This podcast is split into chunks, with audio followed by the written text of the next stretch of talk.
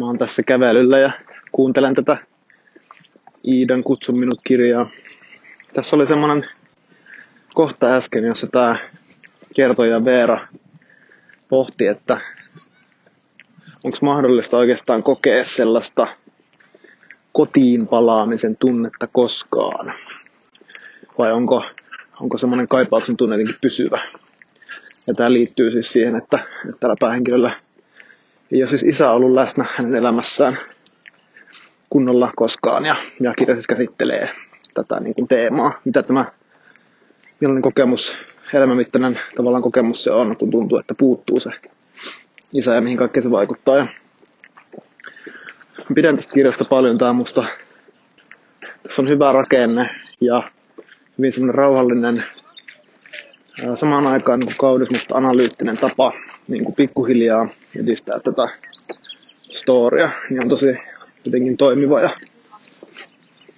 ja koskettava ja jännitteinen, mutta luonteva ja, ja jotain kaikkea tämmöistä. Mutta mä vaan huomasin jossain vaiheessa ajattelevani, niin kuin, että, että mitä, mitä tämä nyt sitten koko ajan puhuu tästä, että sillä ei ole isää, että, että mikä se nyt on isässä lopulta niin ihmeellistä. Että en, en mä koskaan niin kuin ajattele itse, että, että isä on jotenkin super, super tärkeä, että ei se ole mulle niin merkityksellinen hahmo, vaikka, vaikka niin kuin voisi kuvitella, koska mun isä on ollut mulle aina tärkeä ja mulla on hyvät välit hänen kanssa. Ja sitten tietenkin seuraava ajatus, joka mulla oli, niin oli se, että juuri siksi, että mulla itselleni on aina ollut isä, niin se on, se on asia, jota mun ei tarvitse miettiä koskaan.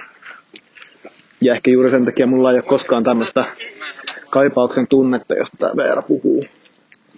Että aina oikeastaan kaipaus jonnekin johonkin niin kuin kotiin, että joskus voisi kokea semmoista rauhaa. Niin mulla on tuolla aina ollut se rauha.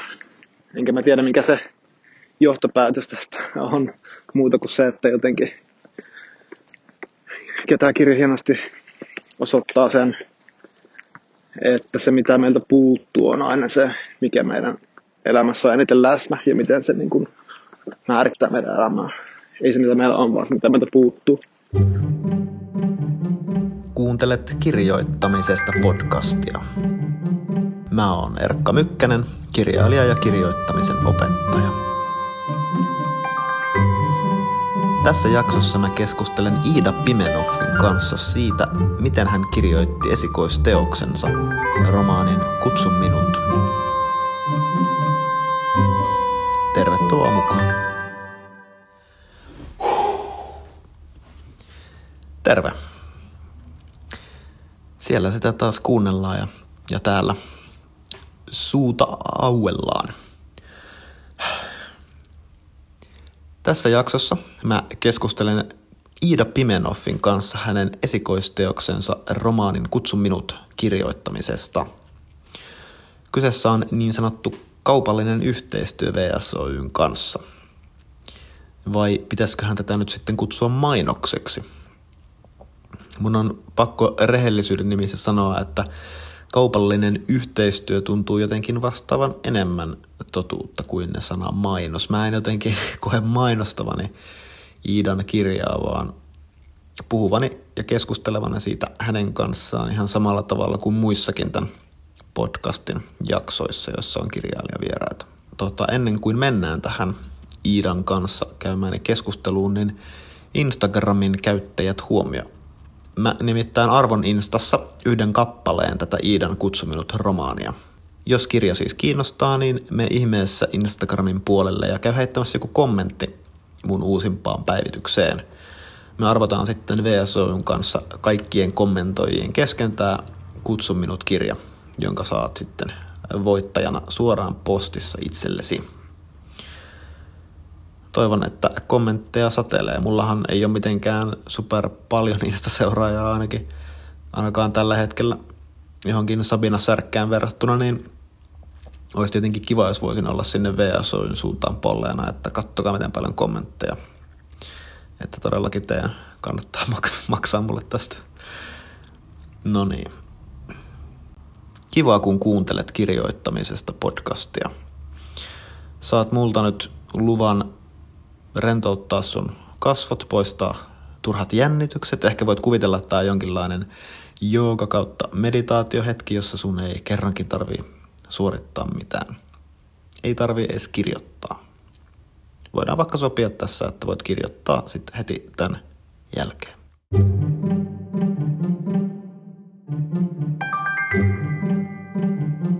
Hyvä, terve. Mitäs meneepi? No ihan kivasti. Vähän jotenkin jännittää. Mä vähän niin kuin tein muistiinpanoja tästä ja sitten mä ajattelin, että mä ehkä mokasin sen. Mä yritän olla silleen, että mä en ole niin kuin harjoitellut liikaa. Joo, no mutta mä voin sitten jotenkin rikkoa, tota, niin, rikkoa tilannetta, jos, jos tota, niin, tuntuu siltä, mutta ei, ei hätää. Itse asiassa voisitko kertoa aluksi vähän, että mitä olet viimeksi kirjoittanut? Mitä fiktiivistä olet viimeksi kirjoittanut? No mä oon kirjoittanut ihan, ihan, tota, ihan ensimmäiset tosi hapuilevat öö, virkkeet mun seuraava romaani. Okei. Okay. No vaan. Sähän voisit vaikka vuoden olla vaan, että et tee mitään ja nautiskele tästä, että oot saanut kirjan tehtyä. No mä jotenkin ajattelin, että niin kävis, mutta sitten mulla kävi semmoinen tota, öö, tosi jännä, en mä tiedä onko se jännä, mutta semmoinen, joka kuulosti ennen kuin mä itse ryhdyin kirjoittamaan, kuulosti ihan hullulta, kun kirjailijat saattoi sanoa, että ne kuuli jonkun äänen. Mutta tota, mun mielestä ehkä noin kaksi viikkoa sen mun romaanin ilmestymisen jälkeen, niin Tyyne, niminen vanha nainen ilmestyi mulle. Okay. ja alkoi kertoa tarinaansa. Ja mä oon vähän nyt sitten niinku Tyyne vie mua. Wow. että, Kuulostaa hyvältä. Kuulostaa harhaiselta, mutta, mm. ähm, mutta se on jotenkin siis tosi niin kuin vahvasti tuli, että välillä niin vahvasti, että mulla on myös välillä tullut sellaisia epäilyksiä, että uskallanko mä nyt lähteä Tyynen matkaan, mutta Tyyne jotenkin niin kuin, Tyyne haluaa, Tyyne, Tyyne on siis mummo, jolla on menneisyys isolla ämmällä. ja sitä tarinaa, niin olisi wow. ehkä nyt sitten tulossa. Okei, okay, hyvä. No mutta ruvetaan lähestymään tätä sun jo ilmestynyttä tota, romaania Kutsun minut. Ehkä mun alussa tekisi mieli sulta kysyä ihan vaan, niin kun, että millainen kirjoittaja sä olit lapsena? Oliko sulla suhdetta ns. luovaan kirjoittamiseen lapsena jo? Ja jos, niin millainen? No tota, mulla oli ennen kaikkea niin kuin, suhde kirjallisuuteen tai kirj- kirjoihin, eli mä oon aika sellainen klassinen lukutoukka tyyppi ollut, tai mitä klassinen lukutoukka ehkä tarkoittaa, paitsi sellainen niin yksinäinen rillipää, joka ö, on välillä aika paljon yksin ja sitten löytää sen ö, turvan ja paikan olla kirjallisuudesta.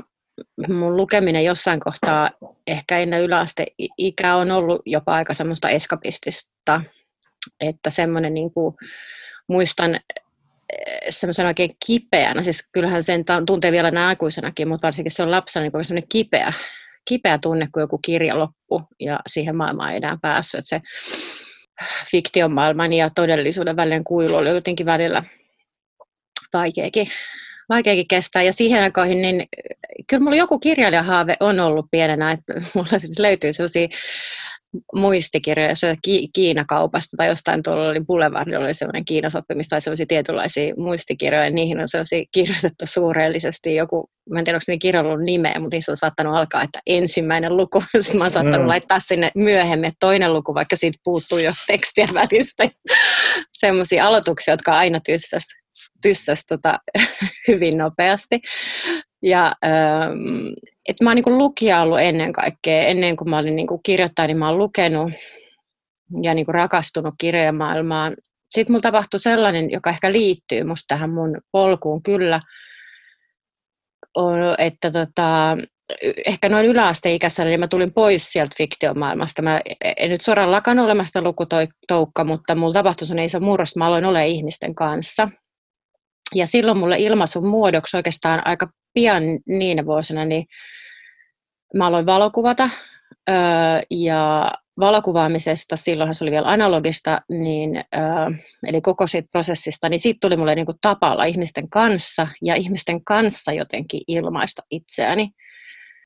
Ja minusta se sosiaalinen aspekti oli mulle jotenkin tosi tärkeä, että mä oon niinku miettinyt, kun mä miettinyt omaa taiteilijan polkua, niin kun mä oon tässä ollut tehnyt sen noin 20 vuotta valokuvataiteilijan duunia ja nyt tehnyt tämän esikoisromaanin, niin että mä en olisi varmaan aikaisemmin pystynyt kirjoittamaan, vaikka ehkä olisi ollut niin kuin halujakin, mutta se eristäytyminen ja yksinäisyys, mitä kirjoittamisprosessi vaatii niin suuressa mittakaavassa, niin mä en olisi varmaan jotenkin aikaisemmin niin kuin pystynyt siihen. Että mulla on mm. ollut jotenkin tärkeä, paitsi olla ihmisten kanssa, niin ehkä niin kuin näyttää itselleni, että mä pärjään ihmisten kanssa. Mä tiedän, saatko sä tästä kiinni? Joo, mutta... saan. Tosi mielenkiintoista jotenkin toi, että lukeminen oli sulle niin kuin eskapismia ja jotenkin sitten niin kuin yksinäisyyden tunteen lievittämistä lapsena. Ja. Sitten niin kuin aikuisuudessa valokuvaus oli ehkä myös, niin kuin nyt tuli vaan se jotenkin tämä yhteys, että yksinäisyyden tunteen välttämistä myös siis, että mä olen ihmisten kanssa.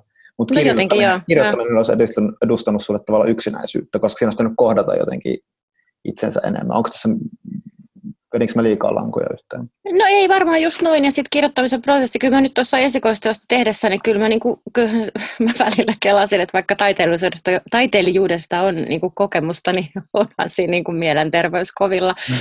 mä, no mä koin näin, että, että se on niinku, että paitsi se on niinku pitkä prosessi, Mm, valokuvataide on mua palvelu sen takia myöskin aikaisemmin, että mä oon kärsimätön ihminen ja haluan nähdä työn tulokset mm. aika nopeasti ja siihen romaanin kirjoittaminen on ihan, niin kuin, ihan vastakkaista. Se on niin hidas, hidas prosessi ja siinä on niin paljon sitä, paitsi yksin olemista, niin sellaista, mä oon perheellinen ihminen, niin mä huomasin, että silloin kun on joku syvällä kirjoitusprosessissa, niin sitähän niin kuin jotenkin eristäytyy. Kyllä mä niin kuin olen perheelleni ja lapseni läsnä, mutta esimerkiksi ystävyyssuhteet varmaan on kärsinyt ö, jollain tapaa. Tässä on nyt ollut korona-aika, että se on ollut ehkä päästänyt mut pahasta jollain tapaa, koska kaikki on joutunut olemaan enemmän tai vähemmän eristyksissä, mutta niin kun, se prosessi on niin musta semmoinen erakkomainen mm. eri tavalla kuin mihin mulla aikaisemmassa elämässäni on ollut valmiutta. Niin kuin tuossa kerroitkin, niin valokuvataiteilijana olet tehnyt urasi tähän asti pääasiallisesti. Mm. Niin mitä sitten tapahtui? Mistä tota, niin, niin, sai sitten alkunsa tämä Kutsu minut romaani? Muut, muutamia vuosia sitten, eikö niin? Joo, siitä on nyt, mitäkään siitä on, olisiko siitä kohta viisi vuotta. Öö, no, tuon romaanin lähtökohta on, oma, on omakohtainen sillä tavalla, että, että tota, aivan kuten sen romaanin päähenkilö Veera, joka isänsä 80-vuotispäivänä oivaltaa, että ei ehkä koskaan tule hyväksytyksi osaksi isänsä elämää ja perhettä, niin mulla on ollut vastaavan tyyppinen hetki mun elämässä. Eli, eli, tota, eli niin kuin tajusin, että sellainen ehkä niin kuin haave tai toive, jota tiedo, aika pitkälti tiedostamaton haave tai toive siitä, että mä joskus saisin viettää enemmän aikaa oman isäni kanssa ja tutustuisin häneen, niin että se ei ehkä, tai siis todennäköisesti koskaan toteutuisi. Ja mä niin ajattelin, että se varmaan vähän liittyy paitsi ähm, mun isän ikään, niin varmaan myös omaan ikäni, eli jossain kohtaa 40 paikeilla ehkä, niin tulee myös sellainen niin kuin, elämän rajallisuus tulee vastaan, eli tavallaan niin kuin alkaa jotkut ovet sulkeutua tai tajuu, että semmoiset pitkäaikaiset haaveet, ei kaik, kaikkea ei saa, mistä on joskus nuorempana unelmoinut. Ähm, no joka tapauksessa se, se hetki oli mulle niin kuin hät, hätkähdyttävä, vaikka mä isäsuhdettani olinkin pohtinut, ja mä siitä silloin tein semmoisen lyhyen tekstin, joka oli noin vuorokauden verran mulla somessa, ja tästä omasta, isä, omasta isäsuhteestani, ja tota, VSOyn Anna-Riikka Carlson, joka sattui kuulua mun tuttava, me ei tunnettu silloin kauhean hyvin, oli lukenut sen tekstin ja Anna-Riikka laittoi sitten viestiä, että, että hän nyt tälleen vähän niin kuin intuitionsa nojautuen, niin laittaa, että, että sanoo, että, että jos meinaan joskus pidempään kirjoittaa, niin, niin hän on siitä kiinnostunut tai haluaa siis sen lukea.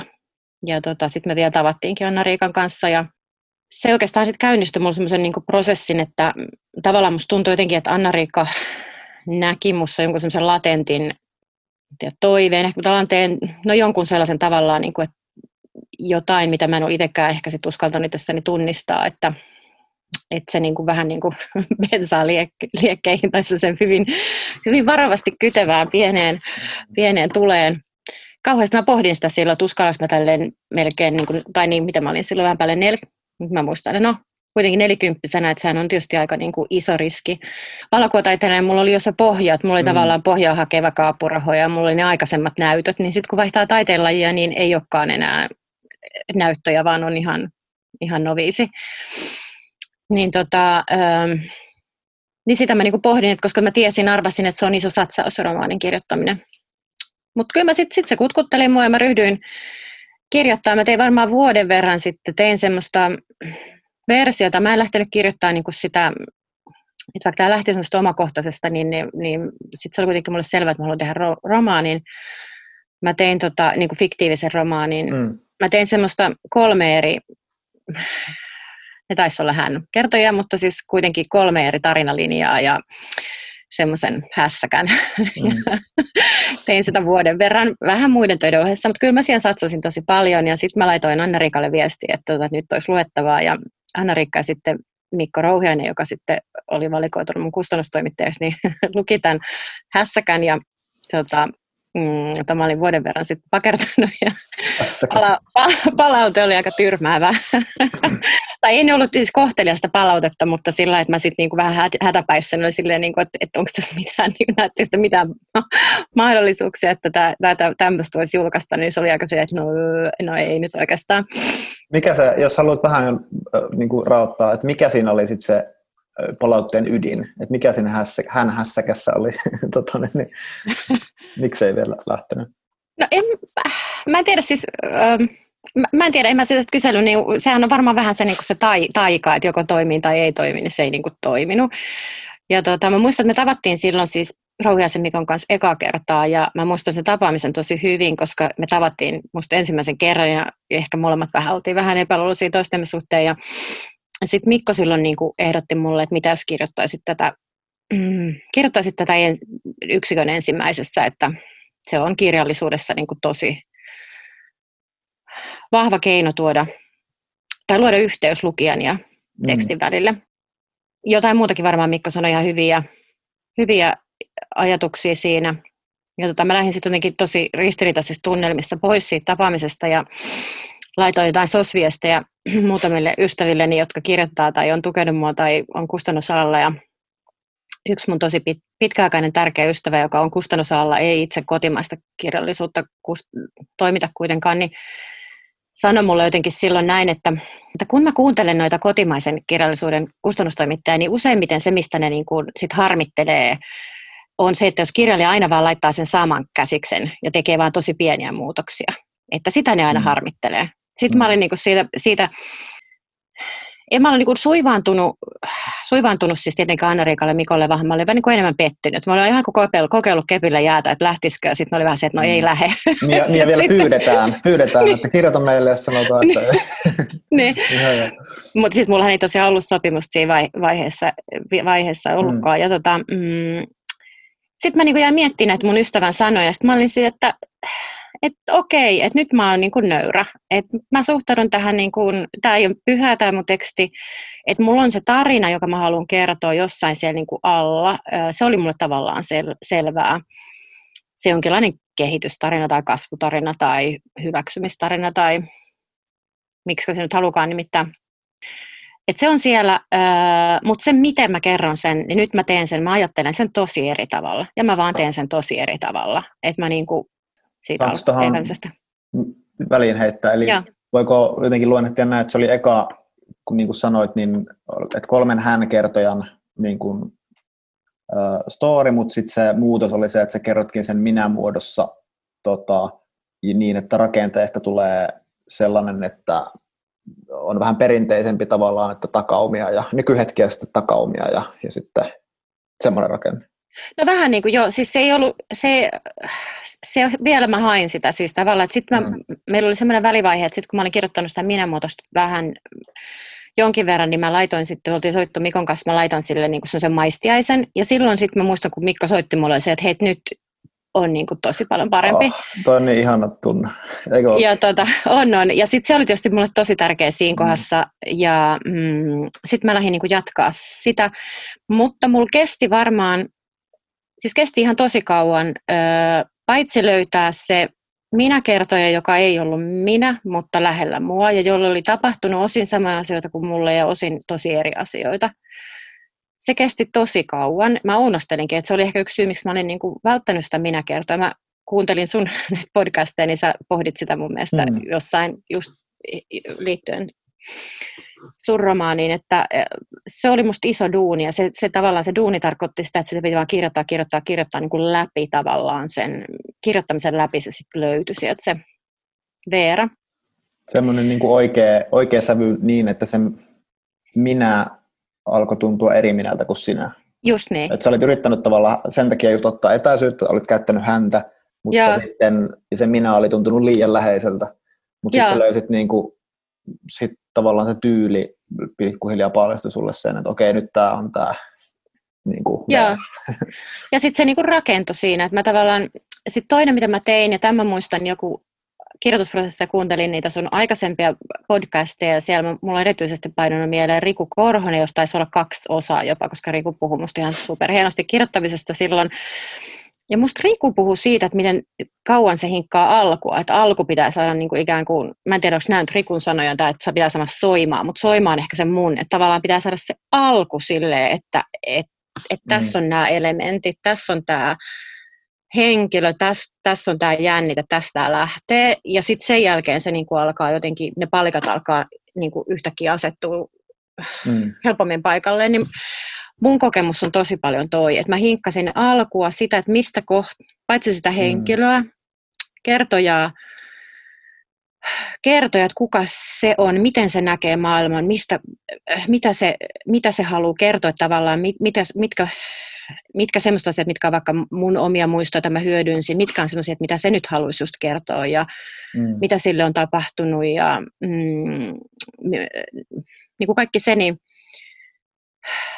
sitä, sitä hinkkasin siis todella kauan. Joo, tämä on tosi hyvä niin kuin, ja siinä on tosi hyvä alku, että siinä on niin kuin, se monella tasolla toimii, että siinä on niin kuin muutama semmoinen tosi lyhyt luku, jotka niin kuin, no ensinnäkin on helppo niin kuin kiva nopeasti lukea, kun on lyhyitä. Se on aina mm. musta hyvä, kun kirja alkaa lyhyillä jutuilla, koska sitten se niin kuin, tota, ne paitsit toimii semmoisena vähän niin kuin, että okei, tästä tuossa on kyse, mutta sitten myös niin kuin, lukija tulee aina kirjaan sillä, että miksi mun pitäisi tätä lukea, niin sitten mm.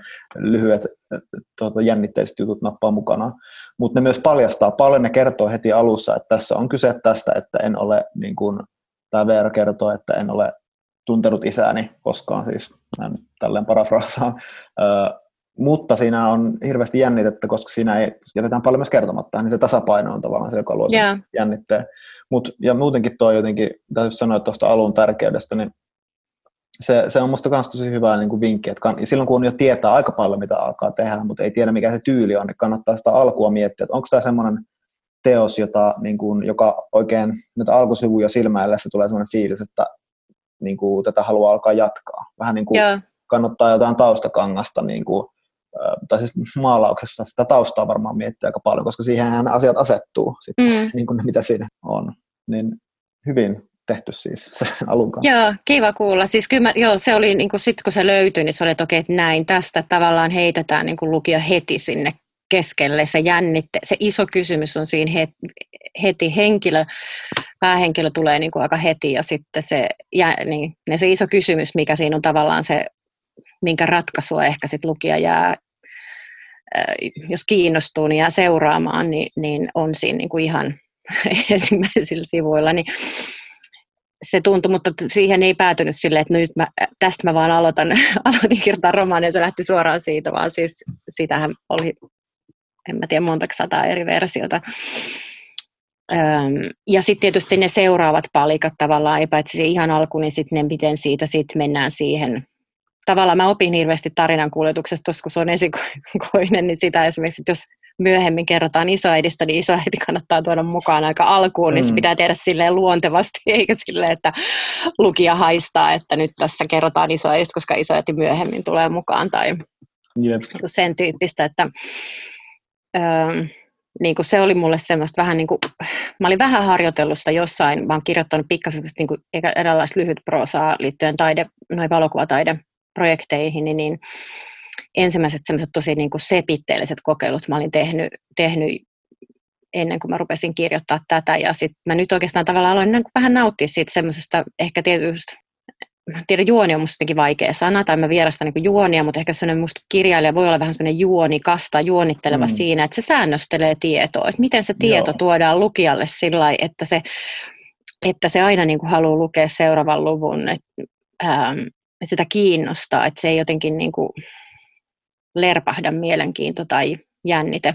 Joo, toi on musta tosi hyvä. Monet, monet on niin kuin jumissa jotenkin sen kanssa, että, mi, että mä en ole just mikään juoni-ihminen tai näin, mutta sitä asiaa voi just ajatella sitä kautta, että toi tosi hyvä, että, että miten, niin kuin, miten säännöstelee tietoa. Mm. toinen on se, että tota, vähän niin kuin, että miten mä sommittelen näitä asioita suhteessa toisiinsa. Siis sillä, mm. se on niin kuin sommittelua myös. Joo.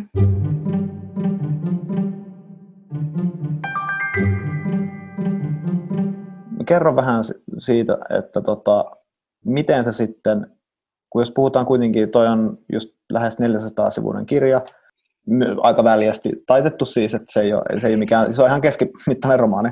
Joo, tota, ei se. Niin, siis siinä on paljon matskua, niin mä en, ite, mä en ole kirjoittanut noin pitkään ikinä, ja sitten siinä on eri aikatasoja, ja se on siis hyvin helposti seurattavaa ja tosi selkeästi jäsennelty teos. Mitä apuvälineitä sä tuon rakenteen hahmottamisessa vaikka oot käyttänyt? Onko sulla jotain värikoodilappuja vai miten, miten tuommoinen pysyy kasassa? No toi ehkä liittyy siihen, että miksi kaistaa on ollut kaikille muille aika vähän. Mä en, mulla ei ollut käytössä mitään skriveneriä tai mitään, siis, mikä ilmeisesti voisi auttaa johonkin tollaiseen. Että kyllä se niin kuin on aika lailla ollut mun päässä se kama.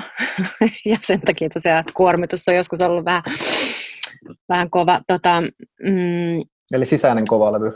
Niin sisäinen kovalevy kovassa käytössä. Tota, ähm, No siis samaan aikaan, kun mä niin olen kirjoittanut sitä, hinkkasen sitä alkua, romaanin alkua varmaan vuoden verran, öö, johon osaksi vaikutti se, että mä sain lapsen siinä välillä ja mulla oli aina aika lyhyitä. Mä kirjoitin paljon, mutta mulla oli aika lyhyitä pätkiä, missä mä oon voinut työstää sitä, niin jotenkin mä usein palasin sitten niin pyörittelemään sitä olemassa olevaa matskoa. Mä välillä ajattelin, että ei mene mihinkään, mä soimasin itteeni siitä, mutta sitten tavallaan mulla koko ajan myös tunne siitä, että jos mä saan tämän alun nyt vaan skulaamaan, niin se on niin kuin ikään kuin lähtölaukaus ja sitten asiat alkaa sujua ja sitten se kuitenkin ehkä menikin enemmän niin.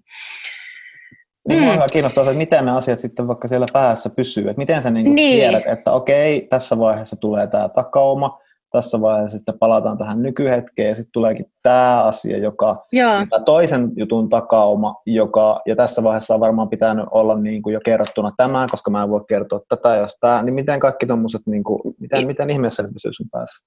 Niin, just niin. No siis ähm, mä käytin tosi paljon muistikirjaa. Siis mulla on muistikirja ollut koko ajan, paitsi on tehnyt havaintoja, se on niin kuin kaikki sellaisia arkisia havaintoja, mitkä musta on tosi olennaisia niin kuin tekstin niin kuin elävöittämiseksi, niin sitten mä tein koko ajan sellaista, niin kuin, kelasin sitä rakennetta, kun tuli mieleen, mä uskon nyt siihen kyllä tällä kokemuksella, mitä musta aikaisemmin tuntui kanssa aika oudolta puheelta kirjailijalta, että tarina alkaa elää, elää niin kuin mm. mielessäni ja alkaa niin kuin rakentua ne kohtaukset. Niin sitten kun mulla tuli jotain mieleen, että hei, että yhtäkkiä joku niin kuin, vähän niin kuin välähdys tai kuva tai joku kohtaaminen tai jotain, niin sitten mä kirjoitin niitä niin kuin jatkuvasti ylös. Sitten mä siihen samaan muistikirjaan mä kommentoin sitä prosessia, mä mietin, mä pyörittelin niitä ideoita. Niin, että mulla alkoi tavallaan tulla sitten kuitenkin aika selväksi se, no ensinnäkin siis selväksi se tarina, minkä mä haluan kertoa, ja sitten sitä jotenkin, se tarinan kaari ikään kuin, eli mitä sille VRlle tapahtuu siitä alun kysymyksestä, jossa on, siinä on ehkä kaksi kysymystä. Siinä on niin kuin se, että mitä on tapahtunut, että ollaan tässä pisteessä, ja sitten toinen, että mihin tämä päätyy, tämä Veera. Niin kuin tavallaan se kaari. Mm, ja sitten mulla oli jotenkin hyvin varhaisesti mulla oli aika selkeänä niin kuin tiettyjä kohtauksia niin kuin pitkin sitä että tämä voisi tulla niin kuin keskivaiheelta, tai tämä tuli hyvin intuitiivisesti tavallaan mm. niin kuin, jotenkin ikään kuin semmoisena niin kuin luurankona tai selkä, raken, miten se mm. sanoa, rakennuspuina sille Joo, kokonaisuudelle. Niin kuin, semmoinen niin kuin tavallaan, ei kovin tarkka, mutta semmoinen äh, fiilis siitä, minne about niin kuin kokonaisuutta eri asiat sijoittuu. Niin, ja se tavallaan kyllä. riittää, koska sitten kun sä katsot sitä tekstitiedostoa, niin sä pystyt tavallaan niitä hahmottamaan sieltä. Ja, niin, ja sä tiedät, että, että tässä on järkeä, vaikka se ei olekaan mikään kirkas niin kuin visuaalinen tavallaan värikoodattu esitys. Joo, joo. Ja eikä mä tiedä, mä en tiedä, toimisiko se värikoodas sitten niin, mä en tiedä. Siis tavallaan musta tuossa oli aika, siis periaatteessa musta tarina aika per, perinteinen. Mä en tiedä kirjallisuuden ehkä niin paljon, mutta mä jotain vähän leffakäsikirjoitus. Niillä on varmaan joku termikin sillä nyt, onko mä unohtanut, mutta semmoinen aika klassinen sellainen, niin kuin, on ehkä sankaritarina, mutta semmoinen, että on joku vastoinkäyminen tai on joku handicappi, syntyy vaikka vähän niin kuin joku romaankanpoikainen. Ja sitten se, että miten sä niinku, ö, ehkä ensin kiellät tämän sun handicappis, ja sitten sit sä oot pakotettu kohtaamaan sen pimeyden, tai tässähän on tämä tyhjyys, tyhjyysmetafora, niin joudut tyh- kohtaamaan niin ne demonisi, ja sitten tulee joku jonkinlainen katarsis tai jonkinlainen vapautuminen. Niin tämähän on musta aika sille aika klassinen tarinankaari. Niin, niin sitten ehkä se liittyy siihen, että, että esimerkiksi, että päästäkseen siihen katarsikseen, niin sunhan pitää viedä päähenkilö aika pit, niin kuin mm. tummiin vesiin esimerkiksi. Että tavallaan se ei musta tuntunut niin vaikealta sit niitä, jotenkin sitten se tarinan rakentaminen siinä mielessä. Mm, ja sitten tästä on jo jotenkin puhunutkin, että sit yksi mikä mua ohjassa oli jotenkin niiden, kun toihan koostuu aika paljon semmoisista niin kuin, fragmenteista tai semmoisista niin kuin palasista, muistoista ja palasista ja kohtauksista.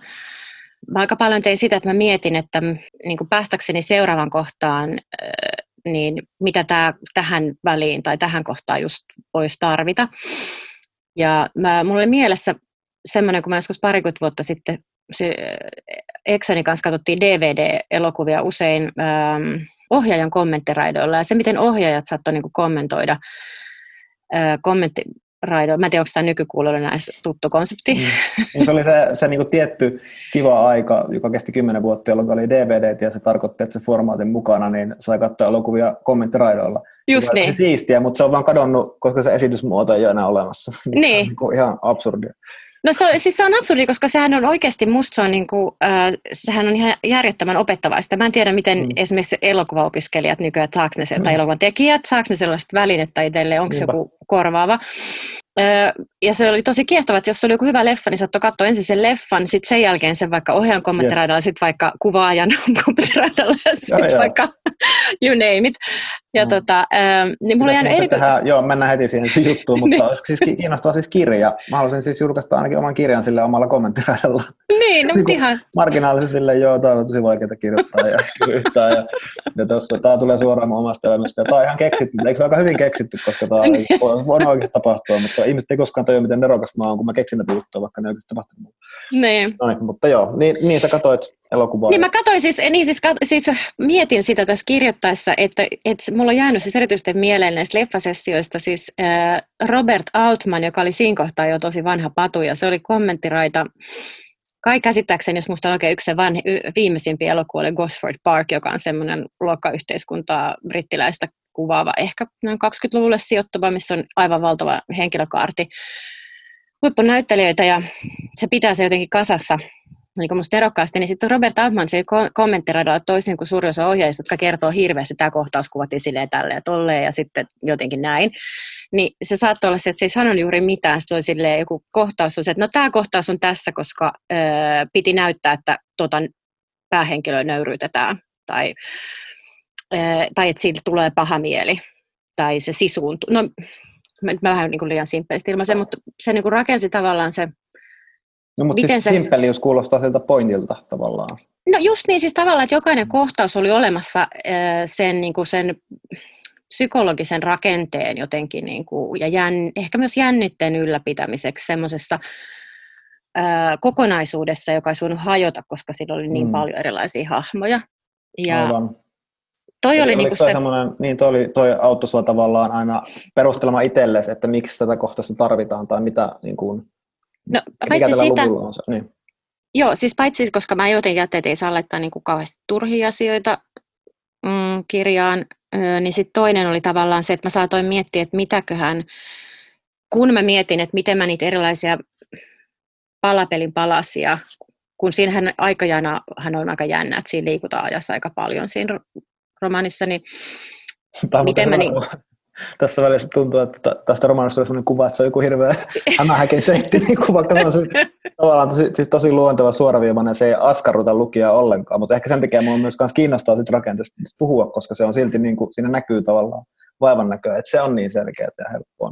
No, niin ja sitten toi oli ehkä sitä, mä niin ajattelin, että mitä seuraavaksi tarvii, tai niin kuin, että mm. miten, miten mä saan sen tavallaan niin kuin sen, just sen, että siinä vaihdetaan paikkaa tai liikutaan ajassa tai, tai muuten, niin miten ne, miten ne niin kuin silleen, tun, ehkä sitten tunnetasolta psykologisesti perustelee itsensä kukin kohtaus juuri sillä paikalla, missä se on. Hyvä. Tota, kertoisitko sitten vähän siitä, että ö, millaista apua sä sait tuossa prosessissa sitten tota, ö, niin kuin, eri vaiheissa siis sekä kustannustoimittajalta, että oliko sulla esilukijoita tai jotain Joo. Mikko Rohjanen varmaan oli niin kuin tärkein kumppani tuolla matkalla, tekee mitenkin kuotasta niin matkasta romaania, koska Mikko tosiaan näki sen, ne kaikki happuilevat yritykset siellä alussakin. Mä itse asiassa kirjan kiitoksissa kiitän Mikkoa siitä, että muistaakseni sulle niin, että, että, että kiitän siitä, että loi turvallisen tilan olla keskeneräinen. Mm. Ja mä mietin siitä, kun mä tämän kiitokseni laadin, että miten osaanko mä paremmin tai täsmällisemmin ilmaista sitä, mutta sitten mä jotenkin en löytänyt sen muuta sanamuotoa. Mutta se niinku liittyy siihen, että mm, mulla oli niinku siitä meidän yhteisössä tosi hyvä fiilis, koska...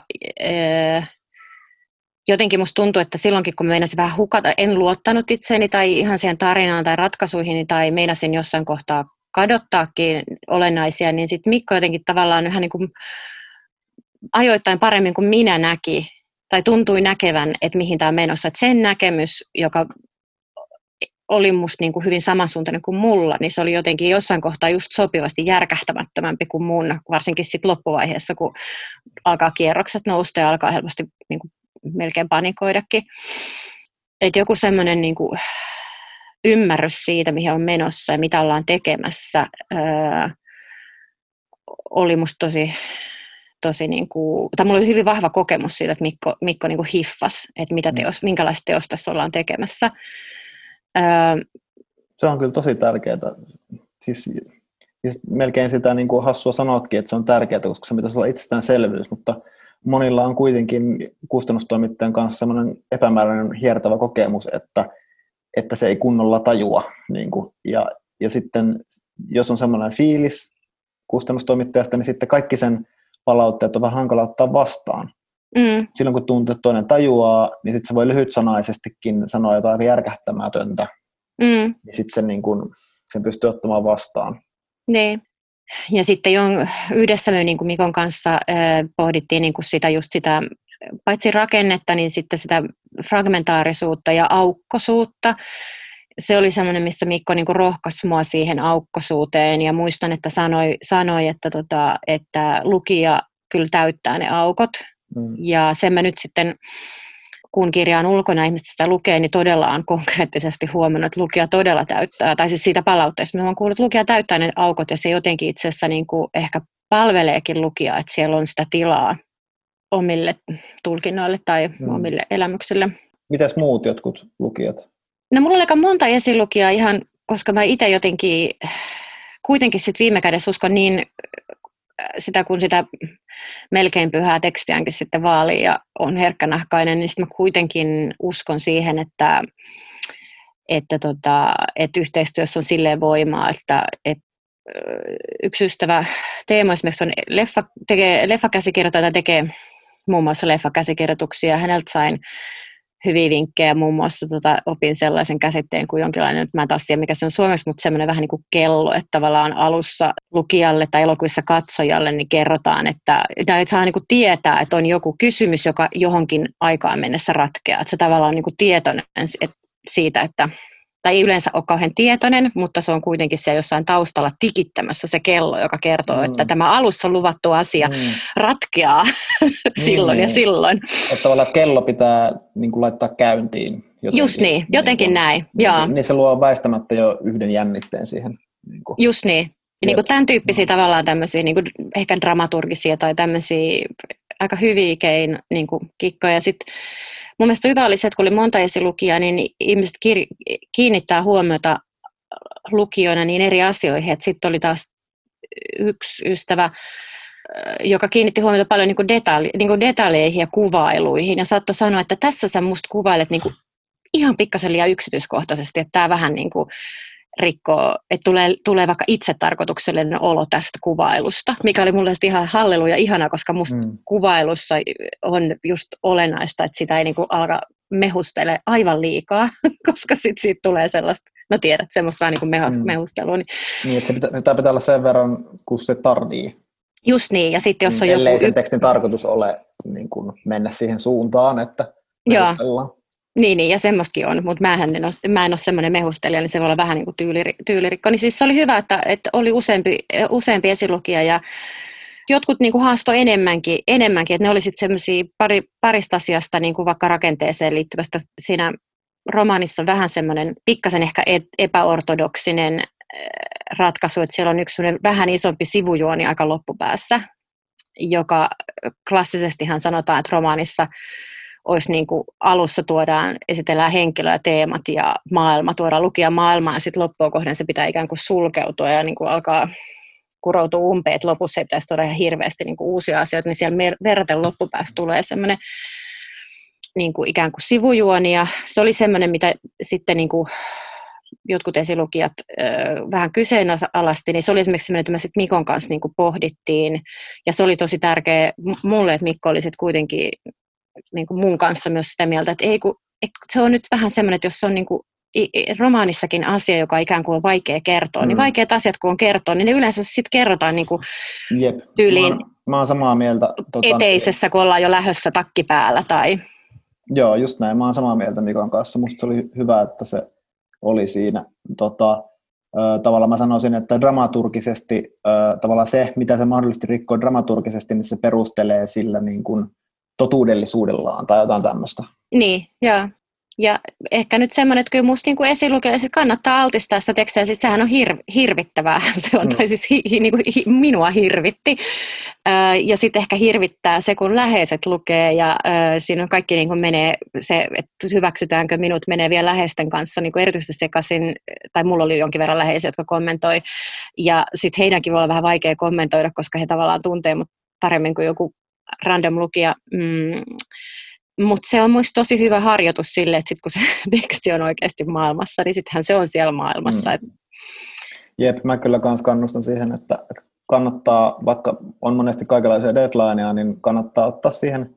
Mä ajattelen niin, että, että siitä voi olla vain hyötyä, että ottaa mahdollisimman paljon erilaisia iskuja vastaan siinä prosessissa, koska sitten niin kun ne hyödyttää sitä kirjaa, kunhan niitä on aikaa siis just sulatella.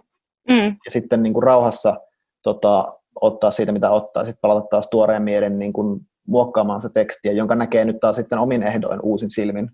Just niin. Tavallaan sen palautteen niin kuin avulla, mitä, mitä tavallaan on, mitä siitä on itselleen sulattanut.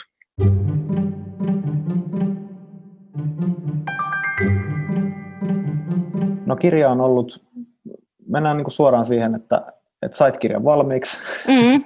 ja tota, se julkaistiin, niin kerro vähän siitä, että, että tota, mikä tässä kirjan vastaanotossa tai tässä niin kuin kirjan jälkeisessä ää, niin kuin todellisuudessa on sua vaikka yllättänyt tai jotenkin ää, hämmentänyt tai mitä vaan? No, no siis mulla on, mä pääsin sillä ehkä helpolla tai on, mulla on kerrottu, että helpolla, mä uskon sen, että sen kaksi isompaa lehtikritiikkiä tuli niin kuin samana viikonloppuna, kun se ilmestyi se kirja, että mä en joutunut niitä odottaa tai jännittää. Se oli niin kuin varmasti, voin kuvitella vaan, että se oli, se oli niin kuin toisenlaisen tilanteen verrattuna, että se oli helpotus.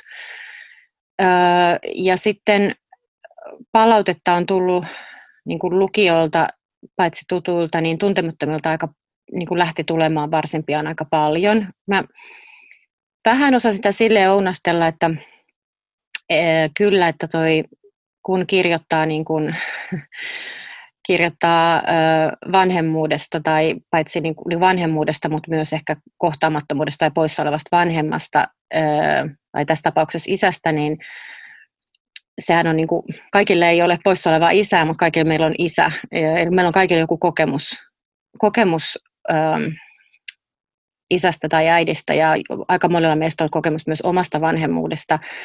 Ne on usein sellaisia, että sitä omaa kokemusta, tai siis usein, vaikka mekin aina, että se oma kokemus on hyvin vaikea vaikea mennä toisen housuihin, koska se oma kokemus on niin fundamentaali. Niin mä tavallaan niin kuin meni semmoisen niin universaalin äärelle y- yksityisellä tavarilla, niin kuin tietysti kirjallisuus oikeastaan nyt aina, mutta kuitenkin mä niin ajattelin, että kaikilla, kaikilla meillä on joku ajatus isyydestä ja mielipide. Mielipiteethän on nykyään tosi vielä ehkä enemmän kuin aikaisemmin, tai niitä ilmastaan ahkerasti, niin mä niin kuin ajattelen, että tavallaan on niin kuin potentiaali, valmistaudus, että on potentiaali niin kuin puhutella ihmisiin, mutta sitten voi tietysti, sehän tarkoittaa myös sitä, että voi tulla niin kuin, ö, negatiivistakin palautetta se ehkä niin ollut se, mikä on ollut yllättävää ja tavallaan aika lohdulistakin, on se, että miten ihan järjettömän eri tavalla ihmiset lukee kirjoja mm. ja näkee niissä niin, asioita. Niin, se ei ole sun hallinnassa, että, että kaikkea voi pelätä ja sitten yksi pelko osuu toteen ja sitten tulee kolme erilaista kokemusta, jotka ei ole sitten voinut ajatellakaan. Niin, niin. Tota,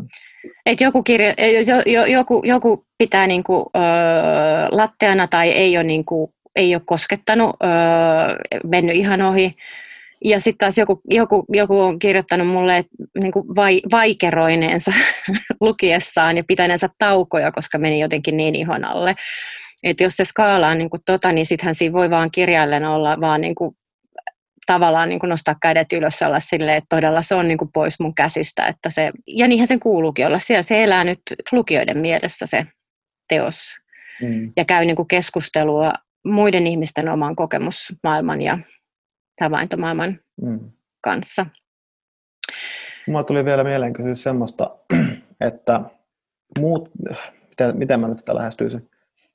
Sulla on ollut joku oma, niin kuin oma kohtaisuus tuossa aiheessa niin kuin liittyen isättömyyden kokemukseen, ja sitten sä oot kirjoittanut romaanin, jossa fiktiivisellä henkilöllä on, on niin kuin samansuuntaisia kokemuksia, mutta tässä fiktiivisessä teoksessa siihen liittyy paljon muuta myös. Se, mihin mä yritän tässä päästä, niin on se, että äh, joskus tai monesti ajatellaan, että kirjan kirjoittaminen jostain selkeästä aiheesta niin jotenkin muuttaa ihmistä. Onko sulla ollut semmoinen niin kuin tunne, että tuo kirjan kirjoittaminen on jotenkin muuttanut sun, muuttanut sun ihmisenä tuon aiheen suhteen tai saanut jotain closurea vai onko se closure pitänyt saada joskus aikaisemmin, että pystyy edes kirjoittamaan tämmöistä kirjaa?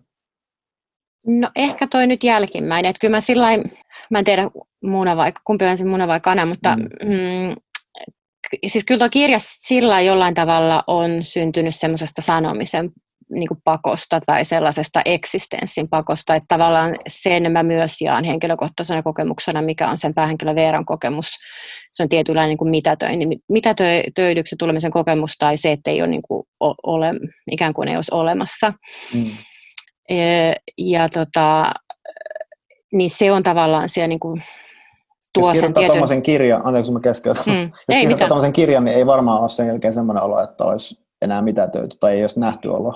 ei, ei. Että se, ja se, se, varmaan liittyy siihen, mä vähän jotenkin hätkähdin, kun Hesarin kritiikissä puhuttiin niin kuin vallasta siinä, kun mä jotenkin itse eh, niin kuin tavallaan, mutta mä ajattelin, että kyllähän se sitä on, että sehän on tietynlainen semmoinen niin kuin oman tarinan haltuunotto, ja nyt mä tässä sanon oman tarinan, vaikka se onkin Veeran tarina, mutta, mutta mutta kuitenkin semmoinen... Jonkun niin tunnepohjaisen Kyllä, joo. Tavallaan on, mm. on. Ja, ja sitten se, mitä sä sanoit se viimeiseksi, niin kyllä mä niin itse ajattelen, että, että vaikka toi on niin kuin spesifisti ehkä sitten kertomus isättömyydestä ja sen vaikutuksesta niin kuin aikuisen ihmisen elämään, siihen on musta paljon muitakin rakkautta ja rakkauden päättymistä ja vanhemmuutta teemoina, niin sitten ehkä vielä enemmän ylätasolla, niin sitten mulle se on vähän sitä, mitä mä tuossa alussa sanoin, sitä, että, äh, että niin kuin sen hyvä, semmoinen tarina, niin kuin, että hyväksyy sitä, että on jäänyt paitsi jostain tai joku unelma ei ole toteutunut tai on joku semmoinen niin, iso haave, että yksinkertaisesti se ei tapahtunut, mitä olisi toivonut. Mm. Tai elämässä puuttuu jotain asioita, mikä se meillä kelläkin sitten on, mitä kokee, että olisi halunnut tai tarvinnut. Niin miten sen miten sen hyväksyy. Mm.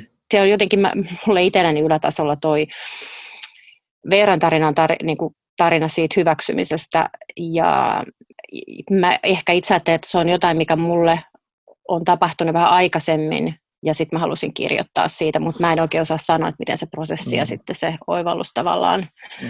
tämä munakana tulee nyt tässä, mä en tiedä. Joku vielä lopullinen kirkastuminen tai jotain. Niin. Tai, no joo. Niin, mä, mä en tiedä, mä en tiedä. Siis tavallaan mä haluaisin sanoa, että noin, ja mä tavallaan uskoisin kirjoittaessa, koska musta kirjoittaessa, mulle kirjoittaminen, se, jos on ollut aikaisemminkin myös valokuvataiteessa tekee jotain teosta, niin se on niin kuin ikään kuin siinä hetkessä se on vähän niin kuin ratkaisu kaikkeen se teos. Mm. Että siihen tarvii tavallaan uskoa. Ja sitten kun se on valmis, sit se on vähän silleen, että no. Mm. Et Elämä on jatkuu niit, kuitenkin. niin, ja niin sit, niit, niit osin samoja kysymyksiä on edelleen vähän eri muotoonsa muuttaneena. Tai Joo, just näin. Et, niin kuin ehkä tiedät, tiedät tuntee, mutta siinä tekovaiheessa pitää olla sille, mm. this Joo, is the näin. answer. Ja nyt sulla on tyynä sitten. no nyt tyynä sitten tuli pelastaa mut eksistentiaaliselta tyhjyydeltä. Hyvä. Hei, kertoisitko vielä lopuksi, mä vähän ennakkoon sua pyysinkin äh, miettimään niin, niin jotain sun kirjoitusvinkkejä. Eli pari 2-3 kirjoitusvinkkiä kirjoittajalle, joka ei ole vielä ehkä julkaissut kirjallista teosta, mutta haluaisi. Joo. Niin. Tota, no, muistaakseni Lydia Davis, koska mäkin olen lukenut Lydia Davisia, niin tota Lydia Davis äh, on yksi näistä monistakin kyllä äh, tota, kir- kirjailijoista, jotka ähm, vannoo muistiinpanojen nimiin, ja minä kyllä vannon myös muistiinpanojen nimiin. Tehkää jumalauta niitä muistiinpanoja ja nöyrästi. Tämä nöyrä nyt liittyy sille, että mä puhun nuoremmalle itselleni, joka oli laiska ja kuvitteli, että on monta mahdollista elämää, jossa toteuttaa kaikki hienot jutut ja ää, ei ollut niin kuin, tämä oli ennen kaikkea varmaan laiska ja viitseliä, liian vähän viitseliäs nuorempana, niin nyt mä en ole enää, että mä kuljetan, en tietysti ihan aina, mutta jos prosessi on niin kuin aktiivisesti käynnissä, niin mä kuljetan muistikirjaa, mä käytän sitä paitsi niin, kuin, niin havaintoihin, mitkä voi tulla ihan missä vaan, öö, bussissa, ratikassa, öö, taloyhtiön pihalla. Voi tulla joku havainto, että nyt mä vaan, niin kuin, että mä tajun, että ei, vitsi mun täytyy saada tämä, tai joku, jonkun random ohikulkija joku lausahdus. Ja aikaisemmin mä ehkä että se on vähän niin kuin nolo alkaa se kaivaa joku vihko ja alkaa kirjoittaa siihen, mutta, mutta nyt mä en yleensä sitten teen sen. Ja ne on ollut ihan valtavan hyvää käyttistä siis kirjoittaessa, koska sen mä opin tuossa, kun rupesi kirjoittaa niin kuin, silleen tietoisemmin ja proommin, niin olisi just se, että miten tekstiä rakennetaan, niin siinä on niin kuin paitsi sitten voi olla muistoja, se, sepitettä, dialogeja, niin sitten tosiaan mä oon käyttänyt ihan hirveästi niitä havaintoja, mitä mä oon sitten käynyt läpi, selannut muistikirjoja, ai vitsi, tää on, tässä on joku tämmöinen niin tuoreus tai joku tämmöinen niin eletty, edetyn hetken kuvaus, ja se voi olla mitä taas säätilasta johonkin, mä tiedän, vaatteen väriin.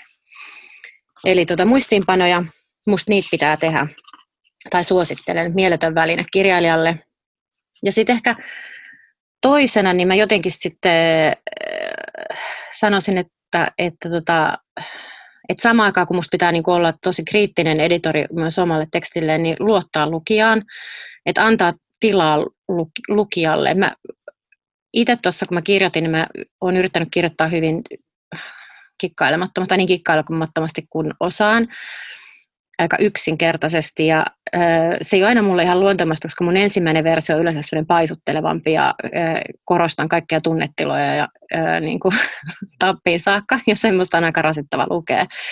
Mä sitten sit niin kuin siivoon sieltä pois, että jättää tavallaan vaan sen melkein sen, niin kuin sen vähimmän, niukimman mahdollisen ilmaisumuodon, että siitä toivottavasti lukija saa kiinni. Ja tämä toivottavasti on mulla olennainen. Nyt kun mulla on se kirja maailmalla ja ihmiset lukee sitä, niin mä oon tajunnut, että se, se että lukija, niin kuin suurin osa lukijasta, ne haluaa, ne saa tosi pienestä kiinni. Mm. Ne niin kuin todellakin hiffaa. Ei niille tarvitse niin kuin vääntää nupit kaakossa, että hei, että nyt mä yritän sanoa tätä asiaa, vaan mm. niin kuin aika niin, pienillä joo. keinoilla. Ja sitten toisaalta niin ne perusasiat pitää kertoa tosi selkeästi tavallaan, niin. Niin kuin yksinkertaisesti. Siis tavallaan, että että niin kun lukija oivaltaa tosi paljon, kun sille antaa niin kuin selkeät perus tavallaan niin kuin puitteet.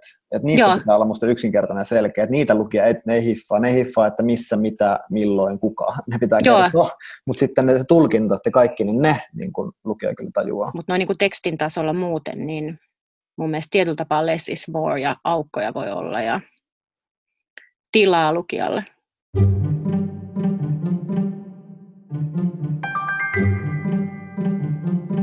Ja näin. Sellaiset oli mun ja Iida Pimenoffin juttelut. Kiitos Iida, kun tulit mukaan ja kiitos VSOYlle myös. Ehkä tuosta Iidan kirjasta vielä sen haluan sanoa, että, että jos itse kirjoitat teosta, jossa päähenkilöllä on joku selkeä ongelma tai puute, ja ehkä jokin niinkin kirkas aihe sillä teoksella, kun esimerkiksi nyt isättömyys on, niin kansi lukee jo ihan opiskelumielessä tämä Kutsu minut. Vaikka et haluaiskaan rakentaa kirjaa ihan samalla tavalla itse, niin mä väitän, että se tapa, jolla, jolla Iida onnistuu jotenkin tosi monipuolisesti ja syvällisesti jotenkin moniin valottamaan sitä teemaa, niin on semmoinen, josta kuka tahansa kirjoittaja voi ottaa oppia. Eli vilpitön lukusuositus siis. Ja hei, muistutan vielä, että jos haluat itsellesi tämän Kutsu minut romaanen, niin hilpase kommentoimaan mun Insta-päivitystä asiasta. Osallistut sitten samalla kirjan arvontaan. Olisi kiva nähdä siellä paljon kommentteja jo ihan support-hengessäkin. Ja siis millainen tahansa kommentti riittää arvontaan osallistumiseen. Ei tarvitse olla niin sanotusti sanottavaa. Ihan joku munakoiso riittää. That is what she said. No niin, nyt tämä jakso loppuu. Seuraavassa jaksossa taas sitten jotain ihan muuta, en ole ihan varma, varma vielä, että mitä. Jotain hiton kivaa ja kiinnostavaa kumminkin, niin kuin aina. Heippu!